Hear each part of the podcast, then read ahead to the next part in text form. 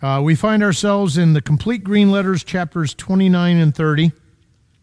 If you'll open your book to the table of contents, uh, you will see on the first page, part one Principles of Spiritual Growth. That is a book in and of itself. Notice at the bottom of the page, chapter 19 is the first chapter of part two, The Foundations of Spiritual Growth. And tonight we're actually beginning on the next page of your table of contents, part three, the ground of growth. We're going to be looking at our history in the first Adam, our history in the last Adam. Then down here near 40, part four, the realization of spiritual growth. And then part five at 55, a guide to spiritual growth. So um, these are five books within this one book. And, uh, so, if you'd like to turn to page 139, uh, notes I posted online on the community page. So, if you're uh, watching from home, you can get them there. Let's go ahead and pray, and we will start filling in some blanks and answering questions. Father, we thank you for your love, for your care, for this time together. Thank you for this little book, uh, small chapters, good stuff do pray, Lord, that as we go through these things, that uh, you would be pointing out the areas where we need to understand and grow, and that uh, we would be encouraged in our faith and in our spiritual walk uh, because of it. In the name of Jesus Christ, amen. So, on page 139, uh, I don't know about you, but the first chapter, uh, pay, uh, chapter 29 here, I got a lot of stuff, and of course, came up with 10 questions. Um, on the second chapter, I got less stuff. I don't know. Maybe that says something about me. But uh, number one, there, we cannot blank what we already are in Christ until we know what we were in Adam. We cannot become what we already are in Christ until we know what we were in Adam. And, and I, I think part of the reason is at least in my experience, observing things in the churches over the years, is if you don't understand that you bring absolutely nothing to the table, then you're probably going to, after you're born again, you're probably going to be relying on your own self just a little bit more than you should. And a little bit more means a little bit. Because you should never lean on your own understanding, but in all your ways acknowledge Him, uh, that kind of thing. So uh, it's not that God doesn't give wisdom and that you can't, through that wisdom that He gives, make a decision or anything like that. But as long as you think you can handle it, you're probably not going to be going to God to get that wisdom. So, okay, number two.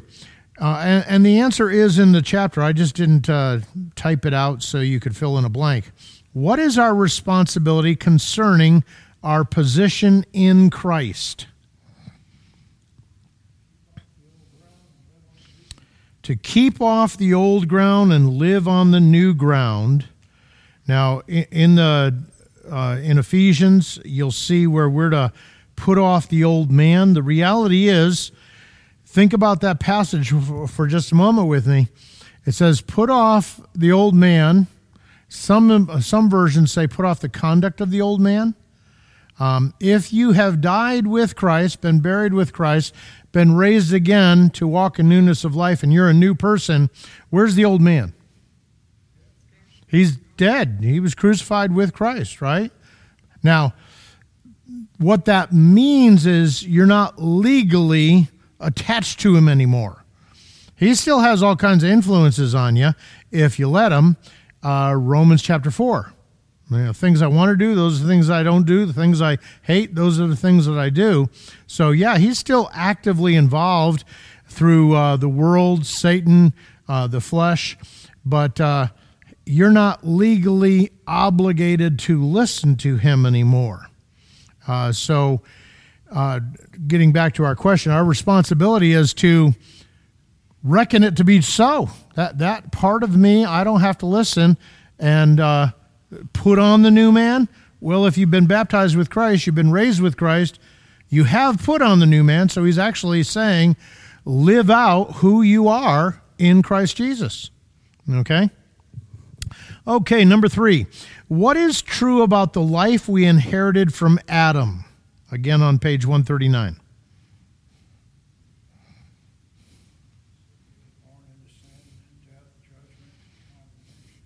Okay, we were born into sin, death, judgment, and condemnation.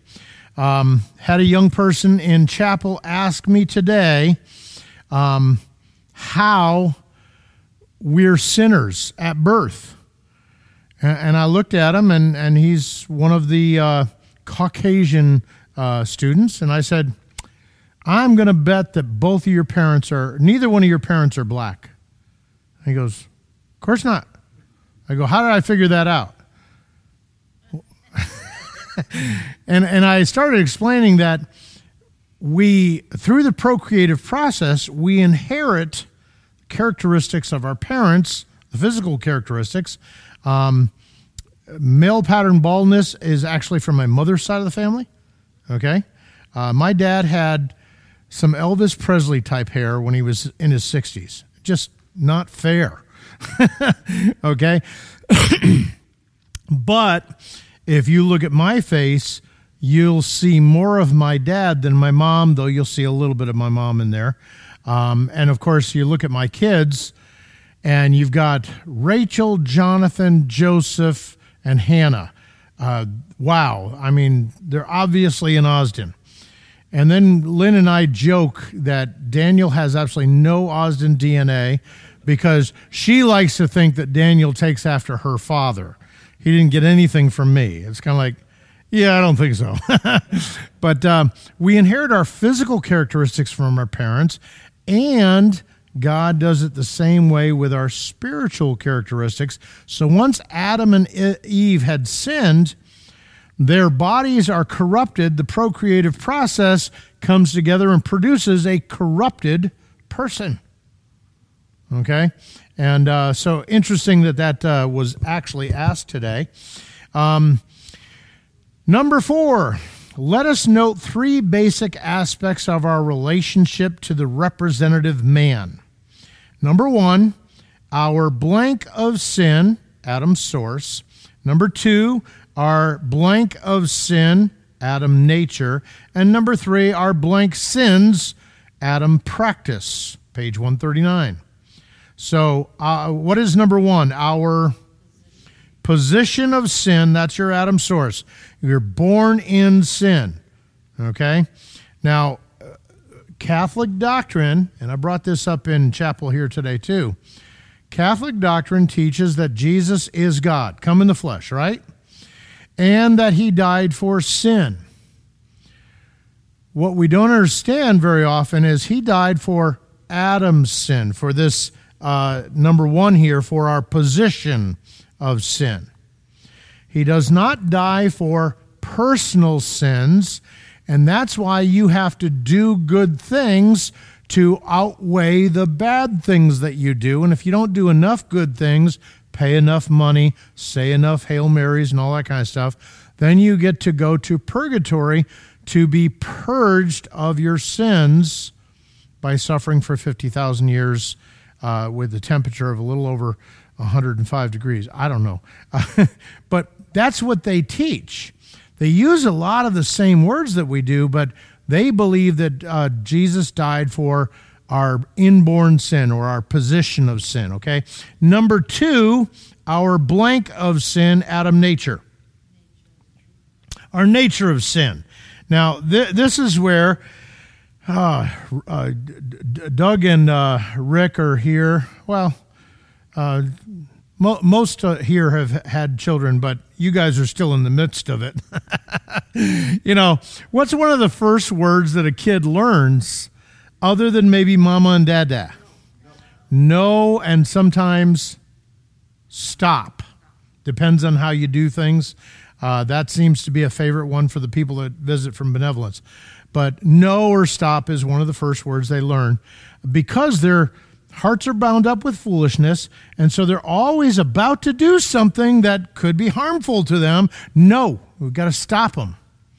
Well, somewhere around 15 to 18 months, you'll tell them no, and what will they do? they will look at you and do it. See, at that moment, they're sinning by choice, but why? Because by nature, they're a sinner. That's what sinners do. Okay? Alrighty, so that brings us to the th- number three, our blank sins, Adam practice. Personal sins. Okay. So, our next question uh, I've listed all the Bible verses for you here. According to Psalm 51 1, Psalm 58 3, Proverbs 22 15, Romans 5 12, Ephesians 2 1 to 3, what do we learn about our position of sin? So let's uh, look at Psalm 51 5 there. Behold, I was brought forth in iniquity, and in sin my mother conceived me. What do we learn about our position of sin there? You're born into it. Now, uh, Pastor did a study on iniquity several years back, and he ba- basically talks about the sinful twist of man. So I was brought forth in iniquity, so that is part of my life, uh, this sinful twist. Uh, and in sin, my mother conceived me. That's not talking about she was doing something wrong. That's saying that uh, when I was conceived, the sin nature is already there. The Adamic sin nature is already there. Okay? Uh, Psalm 58 3 The wicked are estranged from the womb, they go astray as soon as they are born, speaking lies. What do we learn about uh, our position of sin? Go astray as soon as we're born. I, I think it's interesting. They go astray as soon as they're born, speaking lies. Kind of like that little bugger doesn't need to be picked up. He doesn't need his diaper changed. He doesn't need to be bottle fed at that moment or breastfed or whatever. He just is dissatisfied with life and wants attention. Uh, I know you've probably all experienced that at some point or another. Uh, so he's you know, not speaking lies like we think of it. Now, it is interesting, the first half of the verse the wicked are estranged from the womb. Um, we like to put the wicked, that's those people over there. Because, of course, we have the imputed righteousness of Christ now. But what were we like when we were born? So, okay.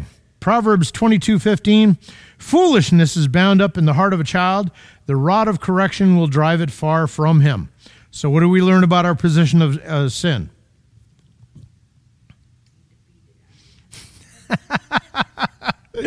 oh, that's not the favored position of many people today. Need to beat it out of them.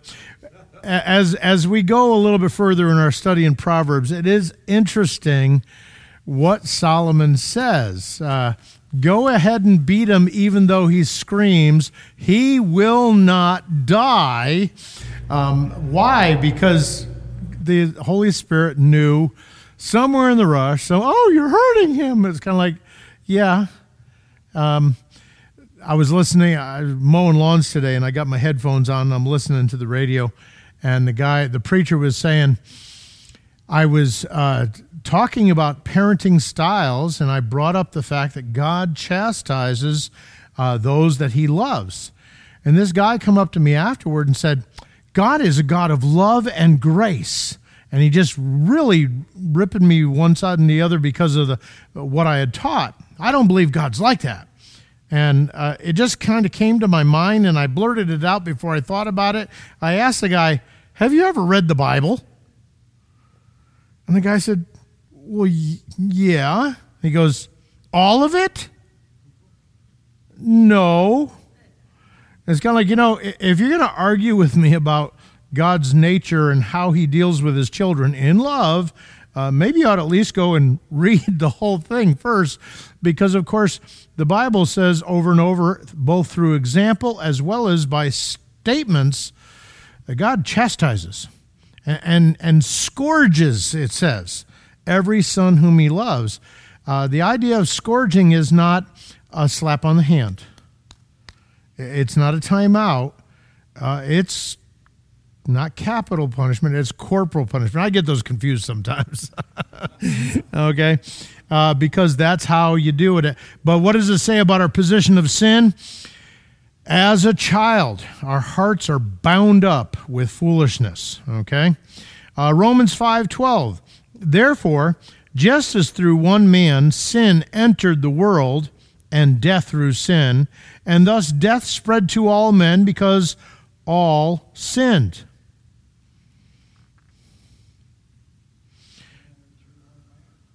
Okay?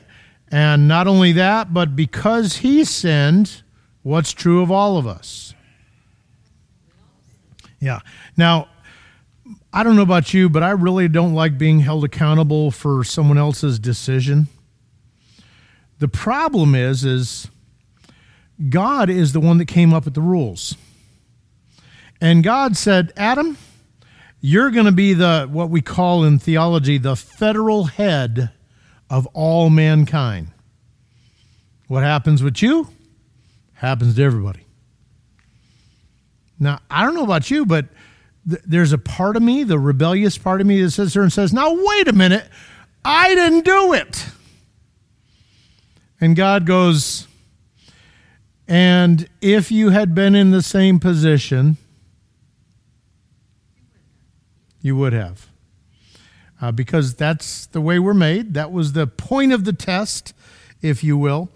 And so, yeah, we've all sinned. We're all born that way. We choose it. Sometimes we're addicted to it. Sometimes we're characterized by the sins of choice. Ephesians 2 1 to 3. You'll notice I uh, italicized a few things here in the first verse. And you were dead in trespasses and sins now, your Bible says, and you he made alive who were dead in trespasses and sins. In uh, some versions, you'll see that the part that I italicized is italicized because those words are not in the Greek. It's put there so that it's easier to understand. Okay? So, uh, and you he made alive who were dead in trespasses and sins, in which you once walked according to the course of this world, according to the prince of the power of the air, the spirit who now works in the sons of disobedience, among whom also we all once conducted ourselves in the lusts of our flesh, fulfilling the desires of the flesh and of the mind, and were by nature children of wrath, just as the others. So, what do we learn about our position of sin? Uh, ultimately, uh, in our position of sin, we're children of wrath. We are dead in our sins and trespasses. If you will, we're spiritually uh, incapable of doing anything that's pleasing to God.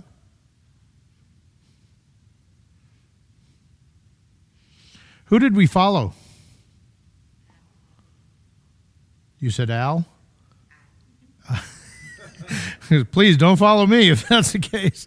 Uh, notice it says, according to the course of this world, who's in charge of this realm? Satan, okay? Uh, according to the prince of the power of the air, the spirit who now works in the sons of disobedience, we all conducted ourselves how? According to the lusts of our flesh, fulfilling the desires of the flesh and of the mind by nature children of wrath just like the others. So uh, that is what we learn about our position of sin. Now, with those things in mind, what could you do when it, come, it came to becoming a saved person? Absolutely nothing. You didn't bring anything to the table. In fact, it seems as though God actually has to do things so that you can respond to the light given so that you can be saved. Uh, there, there's like 283 things that happen when you get saved, and people like to argue about whether you're justified first, enlightened first, um, regenerated first. Don't want to get into the argument. I'm just saying, if you're dead, he's got to do something to put you in a place where you can actually make a decision to believe. And so it really does come down to uh, him. Okay, according to Ephesians 2 3, Romans 7 14, Romans 8, 5 to 8, 1 Corinthians 1 18, 2 14, uh, Jude 19.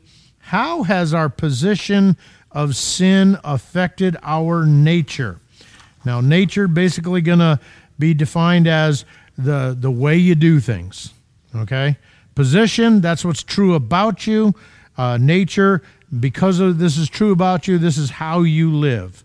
Okay, so Ephesians 2 3, among whom uh, also we all once conducted ourselves in the lust of our flesh, fulfilling the desires of the flesh and of the mind, and were by nature children of wrath, just as others. So, how did our position of sin affect our nature? It affects your conduct. Th- think with me for a minute. If you have no access to the spiritual realm, what do you have going your way? You have reason and imagination. Okay? So when he says that we uh, conducted ourselves in the desires of our flesh, then you're just thinking about what this body wants and fulfilling the desires of the flesh and of the mind. So you've practiced a few things and figured out what you really like the best, and that's all you got. Okay, uh, Rome, uh, Romans seven fourteen, and we know that the law is spiritual, but I am carnal, sold under sin. So how has our position of sin affected our nature?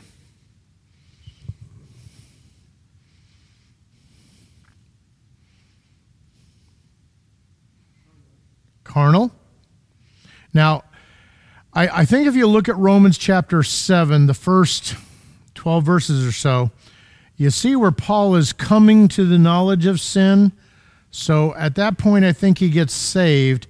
And now he's beginning uh, an explanation of his understanding of the process of sanctification, where he knows what he's not supposed to do, doesn't want to do it as a new creature, but can't overcome that part of him that still wants to do those things. And this is the description before he gets started on that. I am carnal, I'm more oriented towards this body.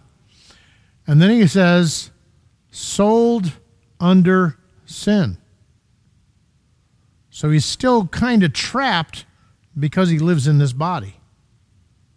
Okay? Uh, chapter 8, verses 5 to 8. Uh, now, in chapter 8, you have terminology used that elsewhere might be talking about a Christian that's making bad choices. Here, it's talking about an unbeliever. And in this passage, you'll see that this is obviously not a Christian making bad choices. In verses 5 through 8, it says, For those who live according to the flesh set their minds on the things of the flesh but those who live according to the Spirit, the things of the Spirit.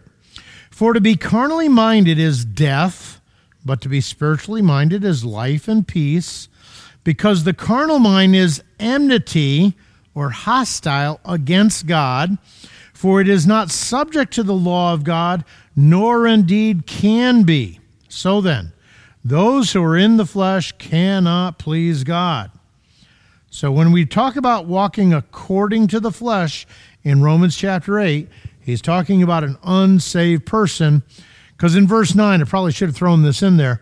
In verse 9, it says, But you are not in the flesh, but in the Spirit, if the Spirit of God dwells in you. Because if you don't have the Spirit of God, you don't belong to Him. So the contrast is saved compared to unsaved.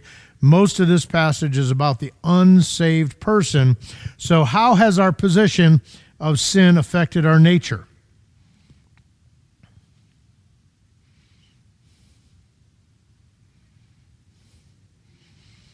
Can we think about spiritual things? If we did, it's only in the realm of reason and imagination, so it can't be true. Okay? Um, what kinds of things are we going to be doing?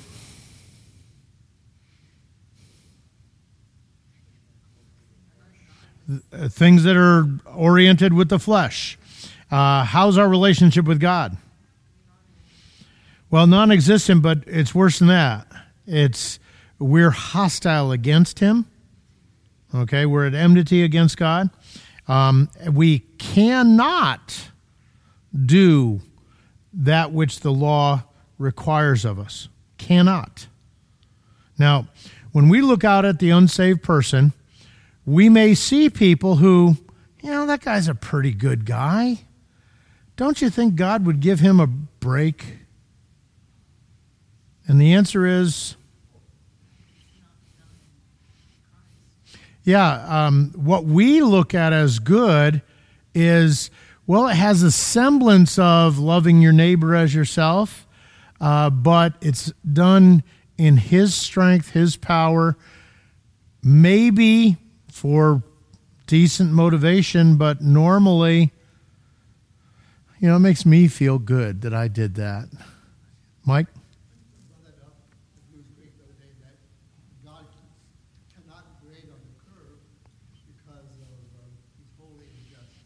Yeah. He doesn't grade on a curve because he's holy and just. That's right. So he doesn't look at the good things that we see other people doing and call them good because he's the definition of good and it doesn't measure up to his standard. Okay? Uh, 1 Corinthians 1.18 For the message of the cross is foolishness to those who are perishing, but to us who are being saved, it's the power of God. So, what does our position of sin affect our nature? How does it affect our nature? How we do things. Well, uh, let's deal with the wicked because we have been changed. Okay? So, for the message of the cross is foolishness to those who are perishing. I'm not that bad of a person. I believe in Jesus. I believe that he died for sin. And who's the boss of your life right now? You can't tell me what to do unless never mind, I'm not going to go there. Moving right along. Okay, 214. but the natural man does not receive the things of the Spirit of God, for they are foolishness to him, nor can he know them because they are spiritually discerned.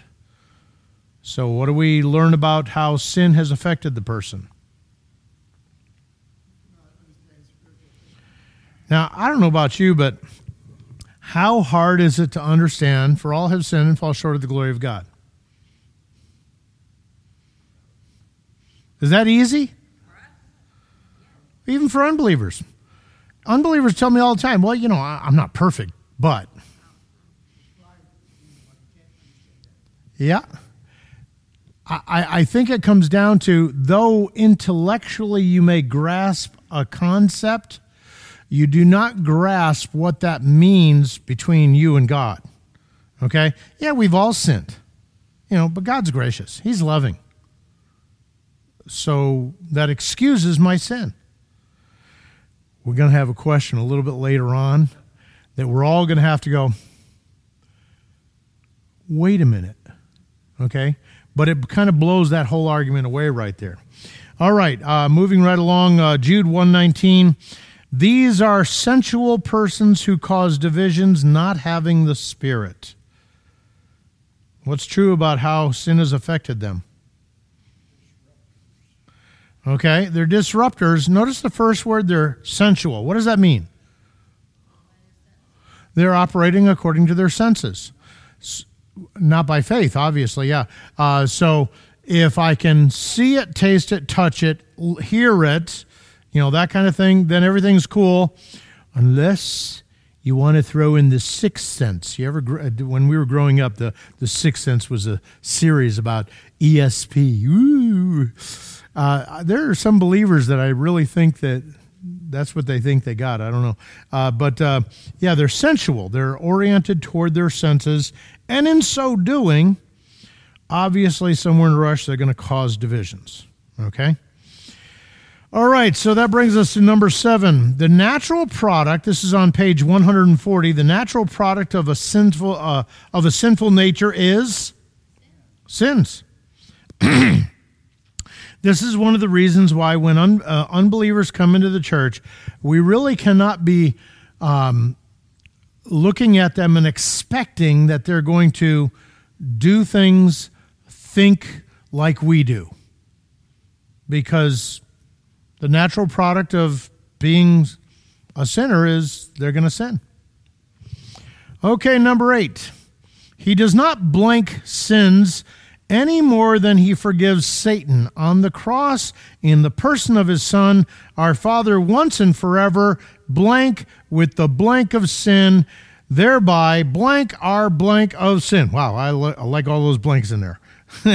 okay, so let's uh, start over. He does not what sins any more than he forgives Satan. He does not forgive sins. Now, wait a minute. I can show you verses that say we're forgiven.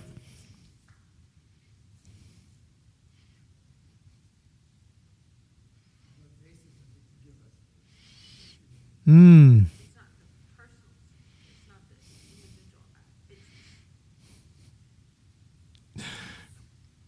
Let's follow this through because it really does make sense as we see what he's saying. But the first statement sounds like, wait a minute, Ephesians 1 7, we're forgiven. Okay?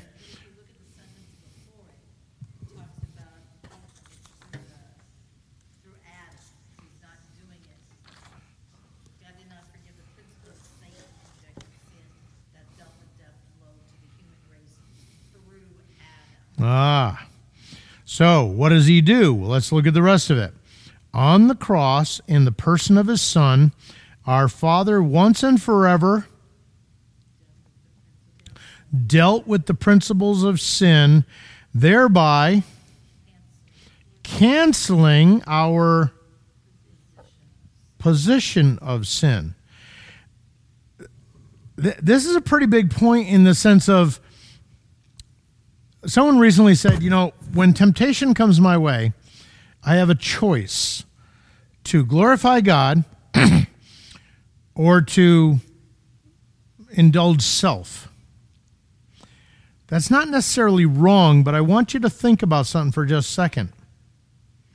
If I reckon myself to be dead indeed to sin, what's my one and only choice?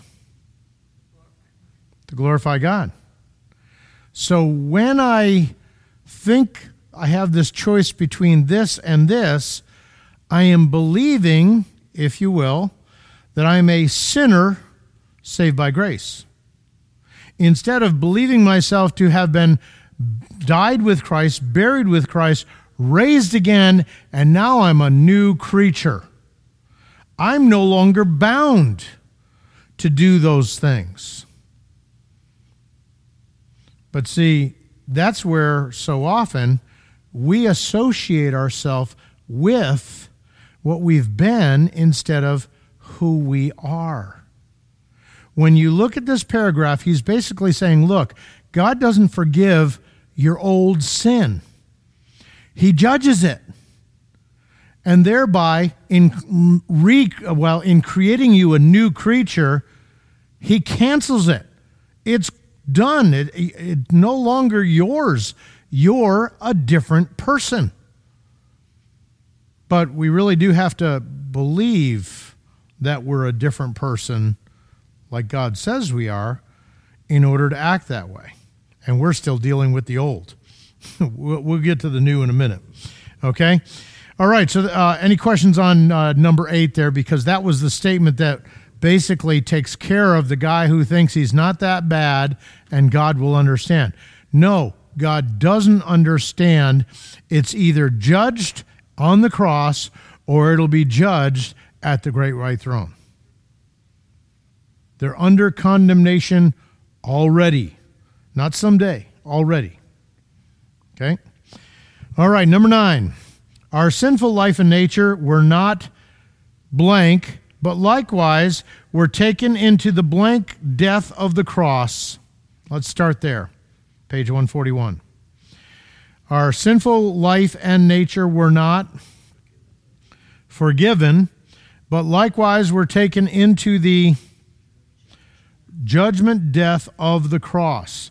Had it been possible for God to forgive our old nature, it could then have been blank or blank. Restored or reinstated. Now, please understand the reason why this statement is important is because all too many people go to churches where they have turned over a new leaf.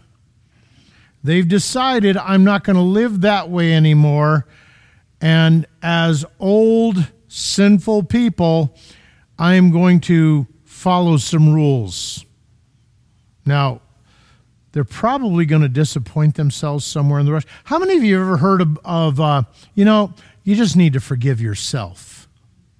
Have you ever heard of that? That's basically saying, because those people will acknowledge God has forgiven me, but I can't forgive myself. So, who's in charge here? Okay? What do you mean you can't forgive yourself? My expectation of me was higher than God's. Because I think somehow I can do it. That's the same concept here. If the old nature could have been forgiven, it could be renewed or restored. No, it had to die. Judgment had to come upon it. You had to become a new creature. And in being a new creature, you never have to worry about forgiving yourself because if you're not thinking more highly of yourself than you ought to, when you fall on your face, yep, that's still a thing that God and me are working on. Apparently, He's working on it a little bit harder than I am because I blew it again. You know, that kind of a thing. All right, moving down to number 10. Yes. Oh, yes. I, I, I love you brought that up because, once again, I know all too many people, born again in some cases, that can't forgive someone else. Um, exactly. In fact, if you don't forgive, Colossians, I think it's 3.13 says, God will not forgive you. No, wait, wait a minute. Some people will say, well, true Christians will forgive.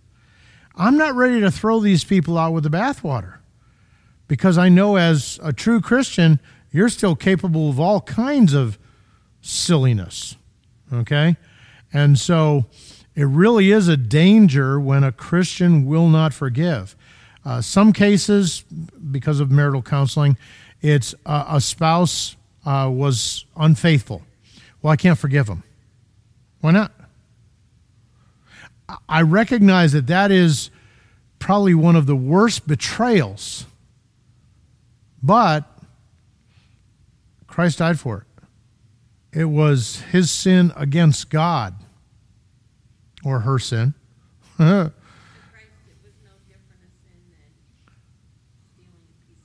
yeah. So, with that in mind, if Christ can forgive it, we're called to. He judged it at the cross, and therefore we, as new creatures, can confess, we can agree with God, and He forgives afterwards because of the imputed righteousness of Christ. For the old man, that's not forgiven, it's got to be judged. For the new man, you have your lapses, you believe lies, those things can be forgiven when you agree with God about what they were. Exactly. Exactly. Very good. Practice is forgiven, old position judged, new position, righteous in Christ, which allows for the forgiveness. Okay, because again, it was already paid for. Okay, a bunch of verses here Romans 6, 2 to 9, 2 Corinthians 5, 21, uh, 1 Peter. Oh, there's a, a, number one missing in there. I, uh, I don't know what happened there, but that's okay. Uh, 1 Peter 2:24, 1 John 3 5. How did God take care of sin? Romans 6, 2 to 9. Certainly not. How shall we who died to sin live any longer in it? Or do you not know that as many of us as were baptized into Christ Jesus were baptized into his death? Therefore, we were buried with him through baptism into death, that just as Christ was raised from the dead by the glory of the Father, even so we should walk in newness of life. For if we have been united together in the likeness of his death, certainly we also shall be in the likeness of his resurrection. Knowing this, that our old man was crucified with him, that the body of sin might be done away with, that we should no longer be slaves to sin, for he who has died has been freed from sin. Now, if we died with Christ, we believe we, that we shall also live with him, knowing that Christ, having been raised from the dead, dies no more. Death no longer has dominion over him. So, how did God take care of our sin?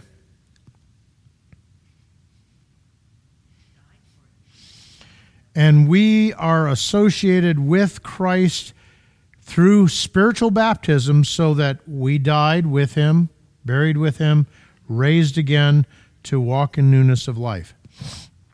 Uh, 2 Corinthians 5.21 For he made him who knew no sin to be sin for us, that we might become the righteousness of God in him. How did God take care of our sin? Yeah, uh, he put it on Christ, made Christ sin on our behalf, uh, so that we could be made righteous. 1 Peter 2:24, who himself bore our sins in his own body on the tree, that we having died to sins might live for righteousness, by whose stripes you were healed.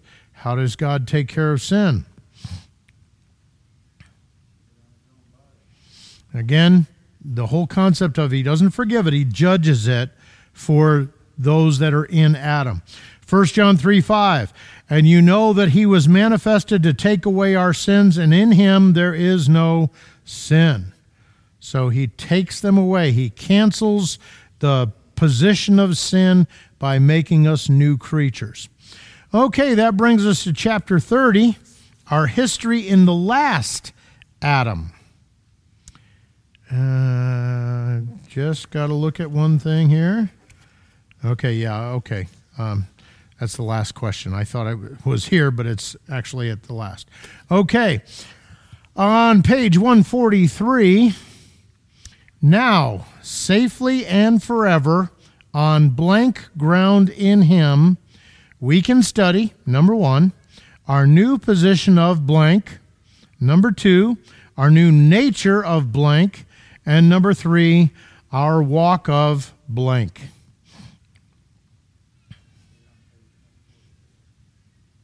Is it? Shame on me. It's on the top of page 144. There we go. okay.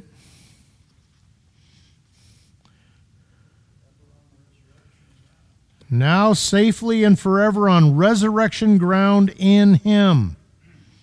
Notice, buried with him, uh, died with him, buried with him, raised with him.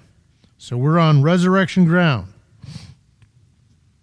And we're safely and forever. Uh, Hebrews says that uh, when he uh, died for sin, he forever sat down. In other words, once he made his offering, the work is done. Elsewhere, it says that uh, he has forever perfected them who are sanctified. Uh, listening to the uh, preacher today on 89.3 Calvary Chapel uh, station, and uh, someone had to call and ask, Can a believer lose their salvation? And the first guy said, I don't believe you can lose it, but I believe you can walk away from it.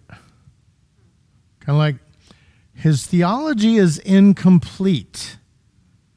If you died with Christ, were buried with Christ, were raised again with Christ, you are sealed by the Holy Spirit, forever perfected, sanctified, imputed righteousness, pleasing to God, and already seated in the heavenlies. You're going to get up and walk out. I, I want to see that. um, the next preacher, because there was two of them talking together, the next preacher actually said, "A true believer will never walk away." well, that means you can't lose your salvation. Um, the the problem is is whenever people talk about someone having lost their salvation, it's always someone who felt comfortable in the church for a period of time. 10 years. I knew this guy who was in the church for 10 years. And then somewhere in a rush, something happened where he left. First John, he left to prove, to make manifest that he was not one of us, because if he was of us, he certainly would have remained. Yes. I think this is, um, I see it in my family, where I think some of this theology comes or is tied in with infant baptism. Ah, You know, baptized as an infant, well, how come they're not in Christ? They're not walking in that Christ. Oh, they fell away. You know, they Yep. got saved, but they fell away. Yeah, and it's kind of like uh, we go back to the Bible, and it's kind of like, well, baptized as an infant means they got wet. Uh, that's what it means. I, I was baptized in a congregational church as a little munchkin, and uh, I got wet. Uh, after I believed, I started asking the pastor, "Hey, when can I be baptized?" When? And he wasn't sure I was saved yet because I was still dancing and drinking and stuff like that, and he didn't want to put any sign of approval on me. So he kind of put it off for a couple of months, but he finally gave in and baptized me, and uh, hallelujah. so, true story. They don't have to be baptized to be to get wet. Okay, um, so number one, our new position of life, our new nature of righteousness, and our walk of. Now, I don't know about you, but when when you read this, our new position of life, when Christ, who is your life, shall appear, I am the way, the truth, and the life. You know, if you abide in me, and my words abide in you, you will be fruitful. Why? Because his life is flowing through you. Um, so, uh, was that? If you abide in him and his word abides in you. Now, that, that requires a little bit of responsibility on our part, getting into his word. Uh, but if you're attached, yeah, you can't prevent it, right? Okay, our new nature of righteousness. Again, we have a tendency to look at our condition and think, ew, instead of our position. God's pleased with me. Yes, I blew it. He knows I blew it. Let's agree with Him and get back to walking with Him. Yeah, there may be some consequences to my sinful choices. That's life in the big city. What you sow is what you reap. There's always going to be that. Uh, but and then our walk of fruitfulness, as we walk according to the life that is in us, and uh, that righteousness shows forth, we will be fruitful. So we got a bunch of verses here. According to John 14, 6, Romans 6, 11, Galatians 2, 20, Colossians 3, 3 and 4, where is our life? John 14, 6, Jesus said to him, I am the way, the truth, and the life. No one comes to the Father except through me. It's in Christ. Uh, Romans 6:11 Likewise you also reckon yourselves to be dead indeed to sin, but alive to God in Christ Jesus our Lord. Where's our life? And of course there it tells you just just believe what God says is true here, right? Galatians 2:20 I have been crucified with Christ. It is no longer I who live, but Christ lives in me. And the life which I now live in the flesh, I live by the faith of the Son of God who loved me and gave himself for me. Where's our life? And Colossians 3 3 and 4 For you died, you, the old you, died. Your life is hidden with Christ in God. When Christ, who is our life, appears, then you will also appear with him in glory. Uh, where is our life? Okay, number 13.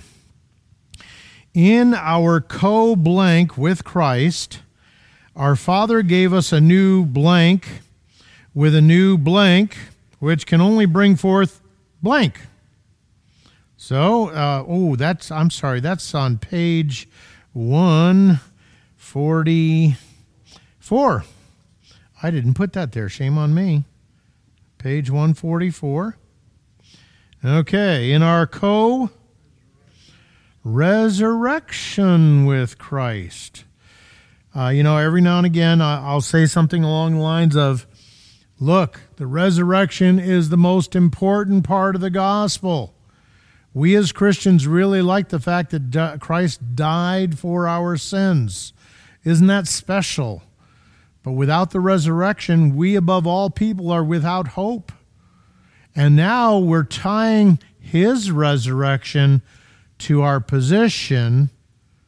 Oh, in our co resurrection with Christ, our Father gave us a new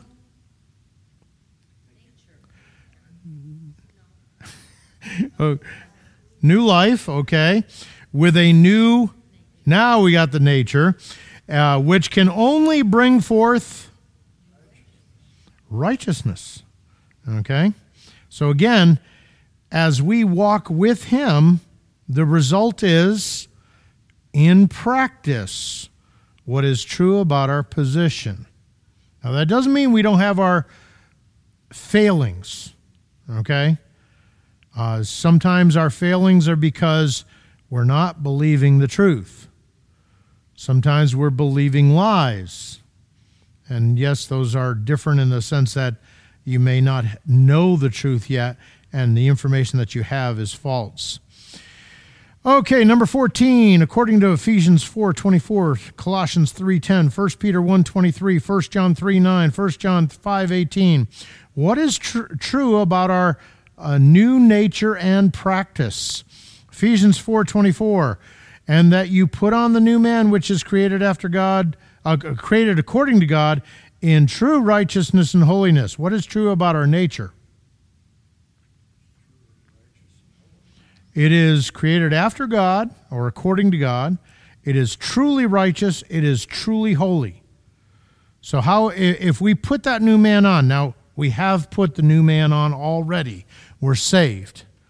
But he's saying something here. Put it on. What do you think he's saying? Live according to who you are. Okay? Now, if we live according to who we are, what's going to happen to our practice? Going to change it's going to come out like it would have out of Christ. Okay? Colossians 3:10 and have put on the new man who is renewed in knowledge according to the image of him who created him. So what do we find out about our new nature?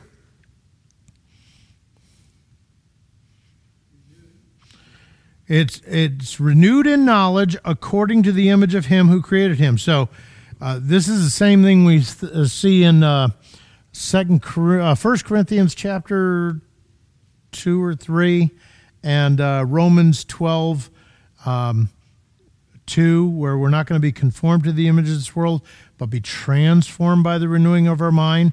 Or as Corinthians says, we're looking into the mirror darkly, and uh, we're being changed from glory to glory by seeing the glory of the Lord in that mirror. Uh, so. Uh, and notice again, the the image of uh, the, the new man is created uh, according to the image of him that created him. So it's again created according to God. 1 Peter 1:23, having been born again, not of corruptible seed, but incorruptible through the word of God, which lives and abides forever. So what do we learn about our new nature? It abides forever. It's incorruptible, which we're going to see right here in 1 John 3 9. Whoever has been born of God does not sin, for his seed remains in him, and he cannot sin because he's been born of God. When we say that this new nature is incorruptible, created according to God in true righteousness and holiness, um, it's renewed in knowledge, so you know it, it, needs to keep on being fed and and grow and stuff like that. But it doesn't sin. Now, now notice first the new man. That doesn't mean you don't, but that part of you. Th- this is the same thing in Romans seven. Things I want to do, I don't do. The things that I hate, those are the things I do. Paul is identifying himself as the new creature. He's not sitting there saying, Well, I got this new creature in me and I got this body, and these two are at odds. And no, I'm this guy. I happen to live in this body, and as long as I'm in this body, the law of sin is there, but I am the new creature. I'm new in Christ. I'm uh, the one that doesn't sin. It's sin that dwells in me. Oh. Again, how that all works out, we're still working a few things out in our heads. I don't know about you. 1 John 5 18. For the, we know that whoever is born of God does not sin, but he who has been born of God keeps himself, and the wicked one does not t- uh, touch him. What do we learn about our new nature and therefore practice? Born of God, doesn't sin, remains in him, okay? And uh, the wicked one doesn't touch him in the sense of the only, only thing he can do is what God allows him to do, which is going to be more with the uh, what's going on around us, how we respond. It's, it's not going to be, uh, he, he cannot touch per se. Okay, number 15, page 145 in your books. The blank is our blank in this sin cursed world. He it is who blanked the life of the Lord Jesus in us as our new life and who blanked uh, the blank of that life in and through our new nature. Whew, boy, when you when you're just saying blanks, it doesn't make any sense, does it? So let's figure out the words. Uh, first of all, uh, number one there, the blank. The comforter is our environment in this sin cursed world. He it is who ministers the life of the Lord Jesus in us as our new life and who develops the char- characteristics of that life in and through our new nature. Um, you might remember a little while back, we had a bunch of signs up uh, bathrooms, uh, fountains, and stuff like that. And it said something along the lines of fruit happens. We, in our discussion w- uh, with Pastor before his surgery, uh, we were talking, and he goes, Look, we are event and product oriented. So we want to see that day when a person gets saved, and then we want to produce the fruit of the Spirit. Problem. Oh, uh, one author puts it this way when we tell our kids to behave according to the fruit of the Spirit, we're basically stapling fruit. And what came to mind was the movie Get Smart, where uh, Dwayne The Rock Johnson comes in and asks these two comedians if something was theirs. They, they had done something with the Xerox machine and he has a stapler in his hand and he and he puts the paper on top of the guy's head and goes bam! Staples the paper to his head. Well that's what we do when we're uh, concentrating on making our kids behave the way only the spirit of god can actually cause it to happen. Uh, we, we want to produce something instead of bear the, uh, the fruit um, because it's the Spirit that does it, it's not us. Okay? Okay, in page 146, last page, how does Galatians 2.20 affect our lives? Uh, the second full paragraph there, if you didn't catch it.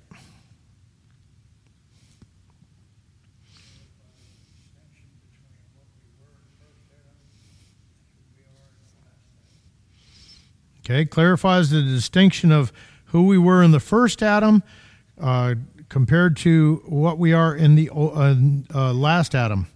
Notice uh, there is a vital distinction here that, when seen, makes a world of difference. Number one, I, the old man in Adam, have been crucified with Christ. Number two, it is no longer the old I that lives, but Christ lives in me, the new creation. Number three, the life which uh, the new man now live in the flesh, uh, uh, excuse me, the life which I, the new man, now live in the flesh, body, I, the new man, live in faith. Number four, this faith is in the Son of God who loved me as a lost individual, gave himself up for me, a sinner.